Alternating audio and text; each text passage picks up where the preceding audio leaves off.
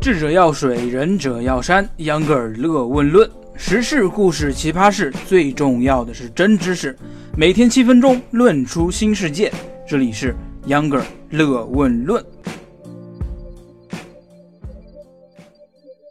大家好，欢迎收听秧歌尔乐问论，这是秧歌的特别节目。今天我们要采访秧歌的一个好朋友，那就是渣哥。渣哥呢是国内知名网络科技公司的一个产品经理，是不是？给大家打个招呼。嗨，大家好，我是渣哥。渣哥的渣呢，其实是山楂树之恋的渣。这儿有一个特别的故事，有感兴趣的朋友呢，可以加秧歌的微信公众号啊，私信秧歌来聊为什么他叫渣哥。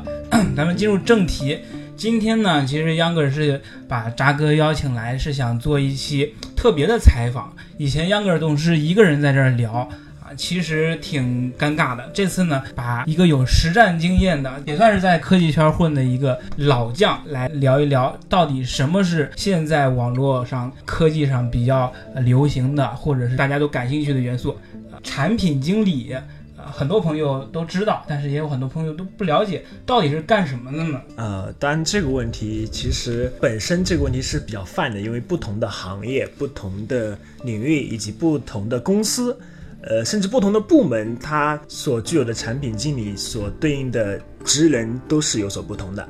呃，像现在比较火的产品经理，大多是做 Web 端或者是做 App 端的，就是主要是前端的一些产品经理。当然，可能还有后端的一些产品经理。然后，在一些传统行业，其实也是有产品经理的。像其实，当然，产品经理一开始是从保洁公司诞生的，就是他们会给产品做定义。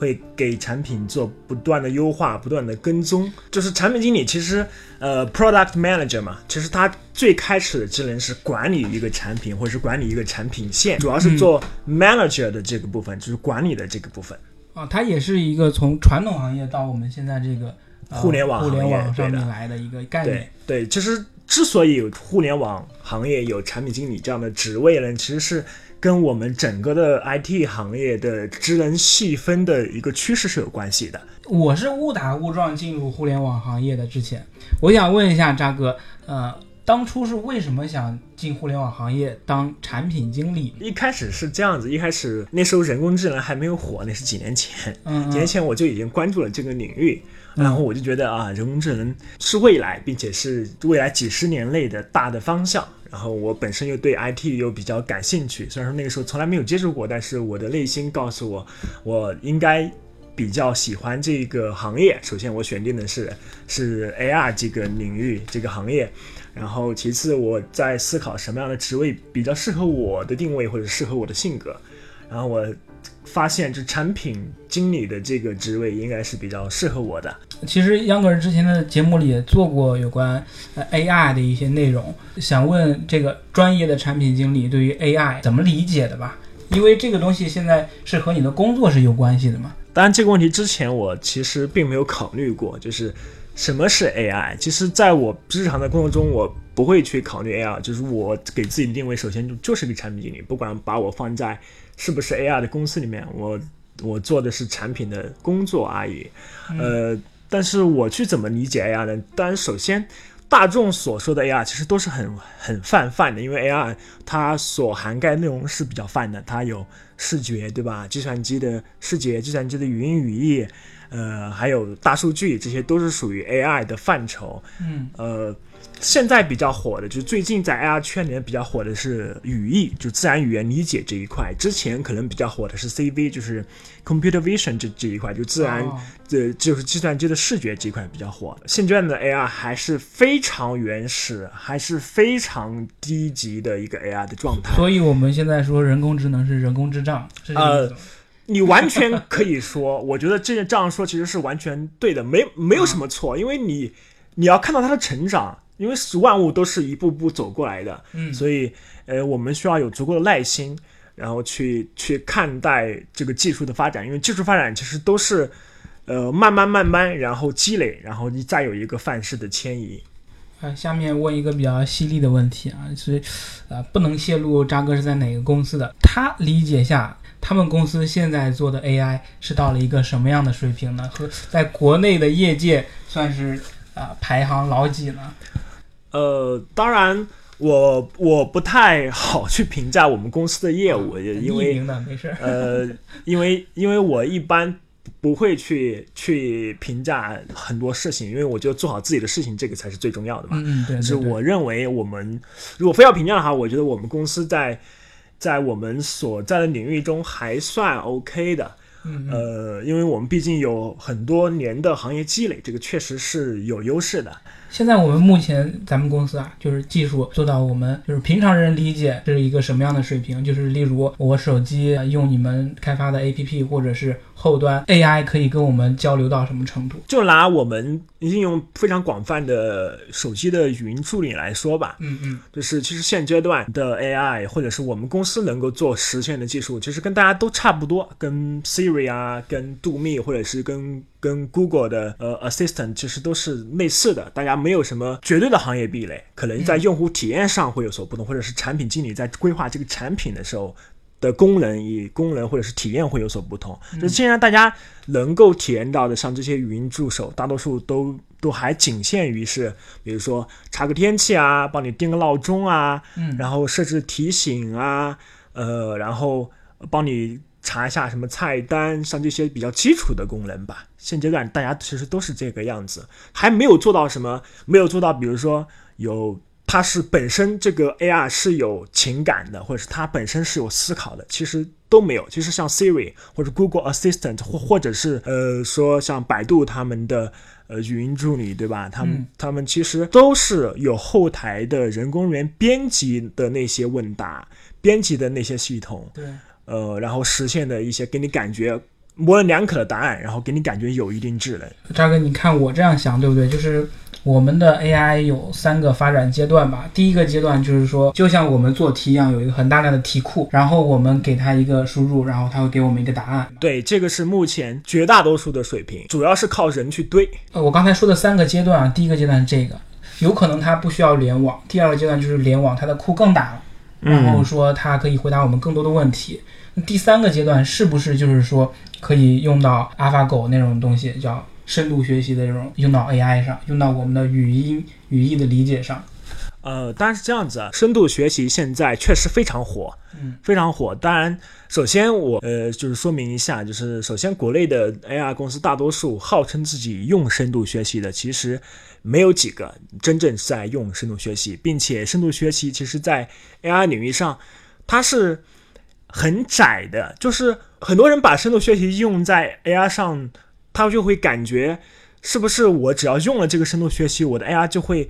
自己会学习，或者是说变得更聪明，在各个方面都会变得更聪明。我举个例子啊，嗯嗯举个深度学习应用在 AI 领域的例子，就是如果我把深度学习应用在计算机视觉这一块，OK，比如说像非常好的一个案例就是微软小冰，嗯，对这个是可能是国内呃做的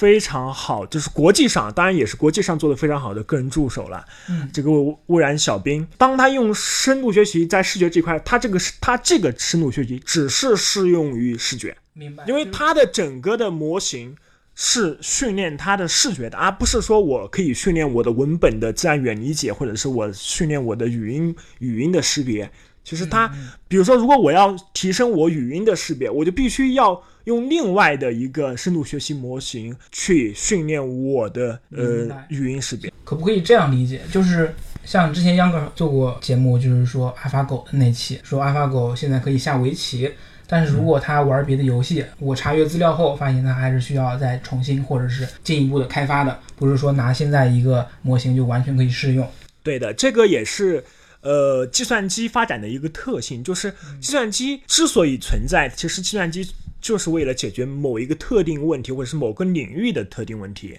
就是比如说我在玩游戏，对吧？它就是一个特定领域，就是我要游戏闯关，然后我要闯关成功，然后不不断的有正向反馈去训练我这个深度学习的。一个模型，对吧？然后我就只是训练出来以后，我就只其实往往只适合玩这个游戏，就是比如说 AlphaGo，我下围棋下的很好，但是我就很难把它用在呃计算机视觉上，或者是玩，或者是甚至玩星际争霸像这样的游游戏，可能就不适合，因为它是为围棋啊训练出来的。渣哥可不可以给我们讲一下，就是呃所谓语义理解。我记得你之前私下里跟我聊过，说分几个部分，呃，包括说你说什么话，他能听懂，他能理解这个句子是什么意思。哦，它是这样子，就是我说一下现阶段的我们自然语言交互吧，就是自然语言交互它的整个的流程跟逻辑。呃，当然我先说明一下这个流程，就是它是这样子的，就是一个语音信号过来，因为声音是一种信号，对它会它由设备终端设备收集，比如说麦克风收集以后，然后它就会传给电脑，然后电脑会把这个信号做处理，处理后处理后匹配成对应的文本。这叫语音识别，这是第一个过程。嗯，当生成文本以后呢，然后他要去理解这个文本，因为是你要让电脑理解的过程，这叫语义理解，这个是第二步。对，第二步是非常关键的。当第二步做成功以后，然后他才会给你一个正向反馈，然后这个就是形成了一个闭环。就比如说，我问我问计算机，明天上海有没有雨？嗯，我如果我输入的是语音，它先是把这个语音识别成文本，就是明天上海有没有雨的文本给到电脑，然后给到这个电脑以后呢，电脑再去把这个文本去进行理解，比如说时间是明天，他把这个明天抽出来确定啊是时间是明天，然后地点是上海啊，他知道，然后你要做的匹配的内容是什么？是天气，然后他根据比如说他根据分词，他根据一些呃 QA 系统。呃，或者是其他方法，它会匹配到最终的答案，就是上海天气给到你。所以说，我们目前阶段的 AI，包括语音这方面的，其实做的工作还是比较机械化的，可以这样说吗？呃，是这样子，语音识别现在技术也比比较成熟了，就是国内比较好的，做的比较好的，像嗯、科大讯飞，嗯呃，它是一个典型代表，确实是国内顶尖的语音识别厂商。呃，语音识别这一块，我觉得仍然会有蛮大空间，但是空间就不没有那么大了。而且现在大多大家的语音识别的能力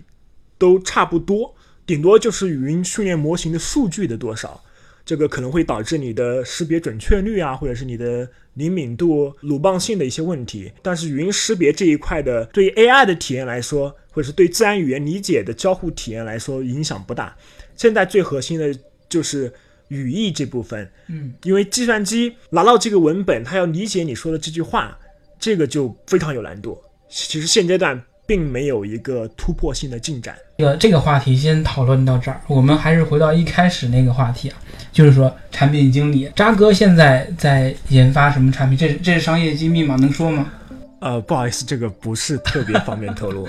好吧，好吧，行，那我就代表呃我某个朋友啊问一句，就是说。产品经理他也想当，他应该具备一些什么样的素质？第一点就是，就是既可以洞察一些细产品细节，又可以有产品大局观的人，这个是第一条。第二条其实就是个人品味，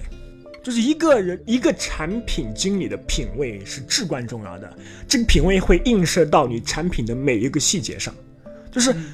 往往产品的品质。或者是产品的功能的最低的档次、最低的要求，是由你品味的最低的要求决定的。所以，我觉得一个有品味的人，嗯，去做产品经理，往往会有很大的优势。那我也再补充一个问题，就是呃，如果一个朋友他想做产品经理，你现在最想告诫或者是给他的建议是什么？呃，如果他想马上去应聘产品的职位的话，那么我首先建议。他认真的去观察或者去思考一下，他将要应聘的职位，他所要从事的一些工作的内容职责。其次是，我觉得他需要去为他的面试去做好准备，要要去做一些原型啊，要要去做一些竞品分析啊，要去写一些产品的规划的文档啊，这些是你在应聘的时候一定是派上用场的东西。就可以你真实的可以拿得出来的东西，总比你说我适合做产品要好得多，总比你说我是一个有品位的人要好得多。因为那个语言是没有太多杀伤力的，你的你的作品才是有杀伤力的。好嘞，非常感谢渣哥今天来到我的节目，跟大家分享了这么多有意思的知识，还有他自己的个人的一些经验。其实渣哥也是一个非常帅的肌肉男。如果有已 已已经如没果有已经没有肌肉了如 如果有感兴趣的妹子呢，可以在央哥的公众号不不不不，呃私下要他的联系方式。好了，今天的不要节目这样子。我们就到这里了，再次感谢渣哥，不是谢谢，好好好，那央哥的这个节目呢，不是感情节目啊，在这儿就不多聊了。非常感谢大家收听今天的节目，也是非常感谢渣哥来到我们的节目做客啊，谢谢渣哥。呃，也谢谢秧哥今天能给我一个这么好的机会，跟大家一起分享。当然，我也很期待以后能够更多的机会在秧哥的论文论里面出现，跟大家分享一些我的一些应该就那。么几次，我还要采访很多人呢。呃开玩笑，渣哥肯定是我们节目的常客了，因为他在这方面毕竟是在我周围的人中啊，算是比较高端的人才了，是不是？啊，算不上，算不上，做人要谦虚。好嘞，好嘞，行，那今天的节目就到这儿了，感谢大家收听，再见。